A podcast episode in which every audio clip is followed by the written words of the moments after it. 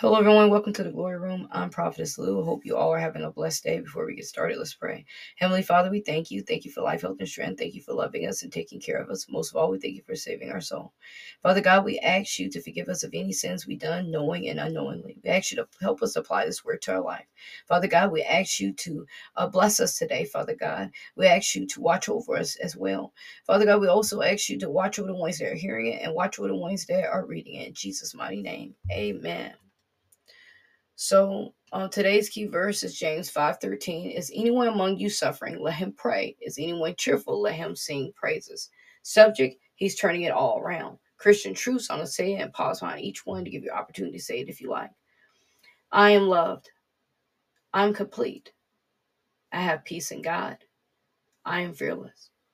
We like to blame the bad times on God and the good times on him too.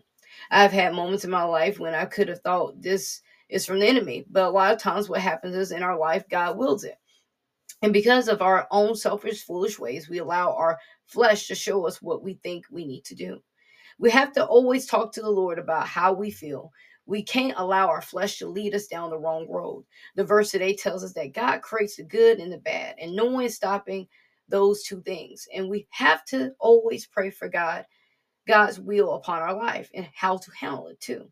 That's what's happening today. We aren't prepared. This world is too busy looking for the next big thing, money, cars, home, etc. But what about getting prepared for the first home, which is heaven? Deuteronomy 8:3 says, and he humbled and let your hunger feed you with manna, which you did not know, or did your fathers know, that he might make you know that man does not live by bread alone, but man lives by every word that comes from the mouth of the Lord. The word of God tells us we don't live by bread alone, but what comes from the mouth of God. We can think our good fortunes is what makes us whole and what makes us better than the rest, but it doesn't. God reigns on the just like he does on the unjust. When the bad come, we have to look at it as what God is trying to tell us. What does he want us to change? Or what did my flesh lead me to? God is such a fantastic God. Sometimes bad happens to stop other situations from happening that are far worse than the one we are dealing with. James 5:13, is anyone among you suffering? Let him pray. Is anyone suffering? Let him sing praises.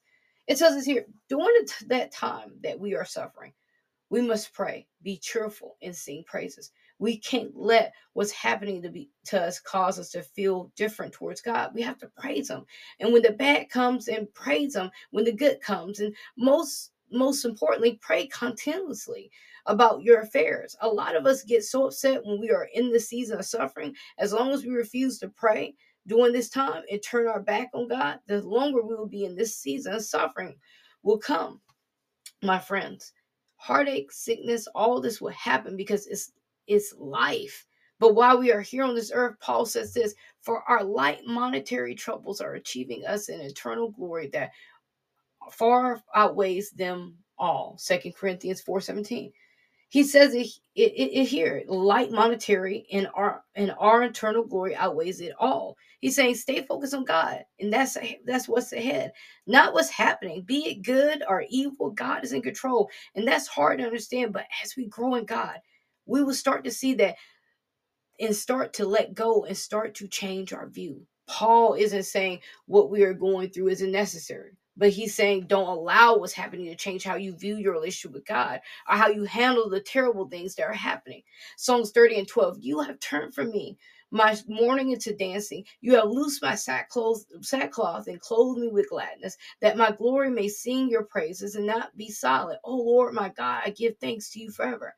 God will turn our tears into dancing. He will turn our sackcloth into gladness. When something happened in those days that was written, when you have seen people, you will see people with sackcloth on. They were moaning. They were upset, but God would turn every bit of that into praises. When we walk with him, it's easy to turn around.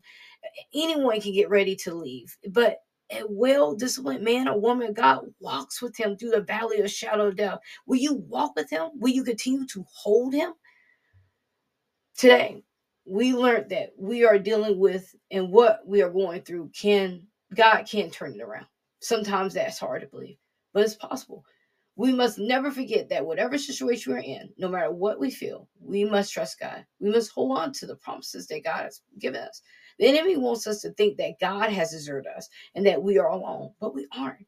God wants us to stick with him and, most importantly, lean on him.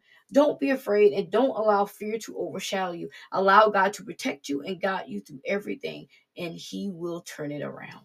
Let's pray. Heavenly Father, help us to stay strong despite pain, sickness, and situation. Help us not to give up, but to believe in you and turn it all around for you. You're turning it all around for our good. Lord, we trust and rely on you for everything. Forgive us of the sins we have done. Help us to be more like you. Lord, the enemy may come, but we know you're there and you care for us. The enemy might attack, but we know you will protect us. Lord, give us strength to push forward and comfort, so we know you're there. In Jesus' mighty name, amen. Reference Psalms 34:19. Many are affliction of the righteous, but the Lord delivers him out of them all. Psalms 34:19. John 16:33. As I have said these things to you, that in me you may have peace, and in the world you have tribulation, but take heart, I have overcome the world. John 16:33. 2 Timothy 3:12. Indeed, all who desire to live a godly life in Christ Jesus will be prosecuted. Further reading, Proverbs 6, Judges 7, John 12, and Hosea 5. If you're looking for the further reading, the reference, and the memory verse of the day and memory verse of the week, it will be at the bottom, along with a link leading you to the devotional for you to read, just in case you wanted to read it yourself. I pray you all have a blessed day. Remember, Jesus loves you. I love you too. Remember to like, subscribe, and follow. And please go onto YouTube and subscribe and follow and click that bell to be notified every time it's an update. Also, remember to send to a family member or friend. And remember to share on your social media. Thank you. Be blessed.